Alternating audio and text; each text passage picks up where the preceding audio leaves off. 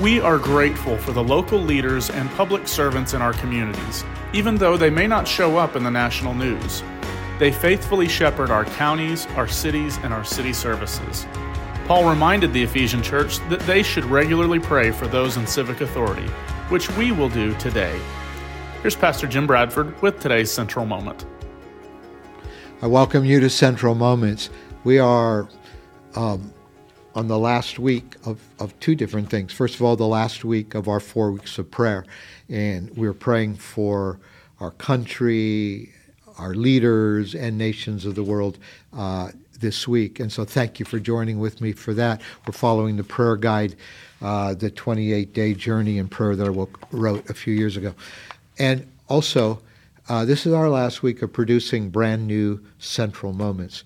Uh, we have been doing this for three and a half years. We've done over a thousand of these now.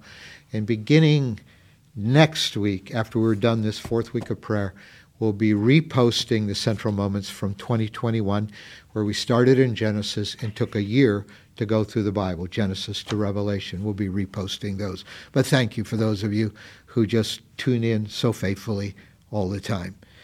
Today we're going to pray again. Yesterday we prayed for national leaders hearing the words of the Apostle Paul um, to pray for one another, and especially those who are in governing authority. Now, in Paul's time, you couldn't elect leaders. Uh, you, you, had leaders imposed on you from uh, both the Roman government and the local officials. And we're going to pray for local leaders today. Um, whether you voted for them or you voted against them, that's irrelevant. This is not about politics, it's about the kingdom of God. And I remember the first time I served as pastor of Central Assembly a number of years ago. There was a pastor in town who had a lot of influence, and, and he would once a month gather other pastors in town, and I used to always enjoy uh, joining them for a one hour lunch once a month. And at that lunch, he would invite a different local leader.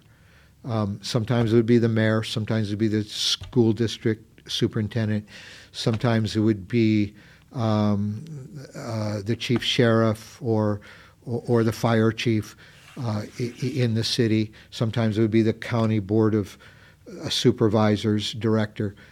But he would have one guest in, we would eat a meal together, and then he would interview that guest uh, for 15 minutes. Uh, some of our local leaders are born again believers. They're Christians. We're grateful for that.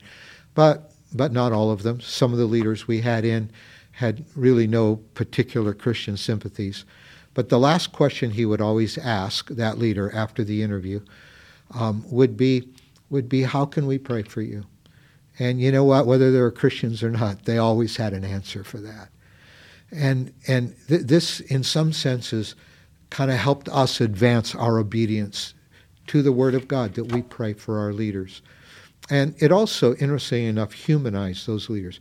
So we get caught up in all of this, this harsh division politically, and and sometimes, you know, sometimes we had Republican Republican leaders in in the local scene, sometimes Democrat leaders, sometimes in, some of those leaders were independents. As I mentioned, some were Christians, some weren't Christians. It didn't matter. We wanted to know how to pray for them.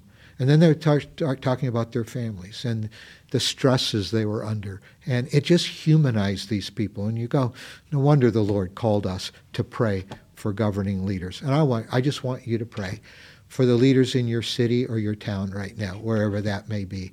Father, we thank you for those who serve in local government uh, of, of whatever kind, those who oversee the fire services and the police services, those who oversee the school district, those who oversee our city, the, the members of the city council, our mayor.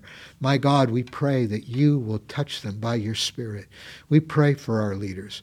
We know they, whether we agree politically with them or whether they even love you or not, Lord, they face family issues, they face stresses, they face the brutality of public opinion and needing to keep a tender heart and yet a thick skin. We pray you'll help them, Lord.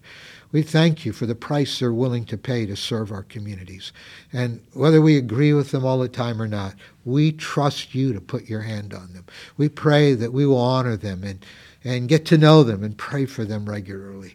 Touch our local leaders, I pray. We thank you for them. We thank you for the order they keep in, in our communities and, and the public services that are available to us as a result of their willingness to lead. And so we pray that you'll put your hand on them, guide them with wisdom.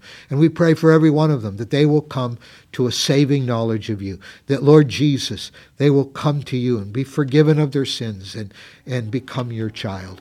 We pray for this in Jesus' name. Amen.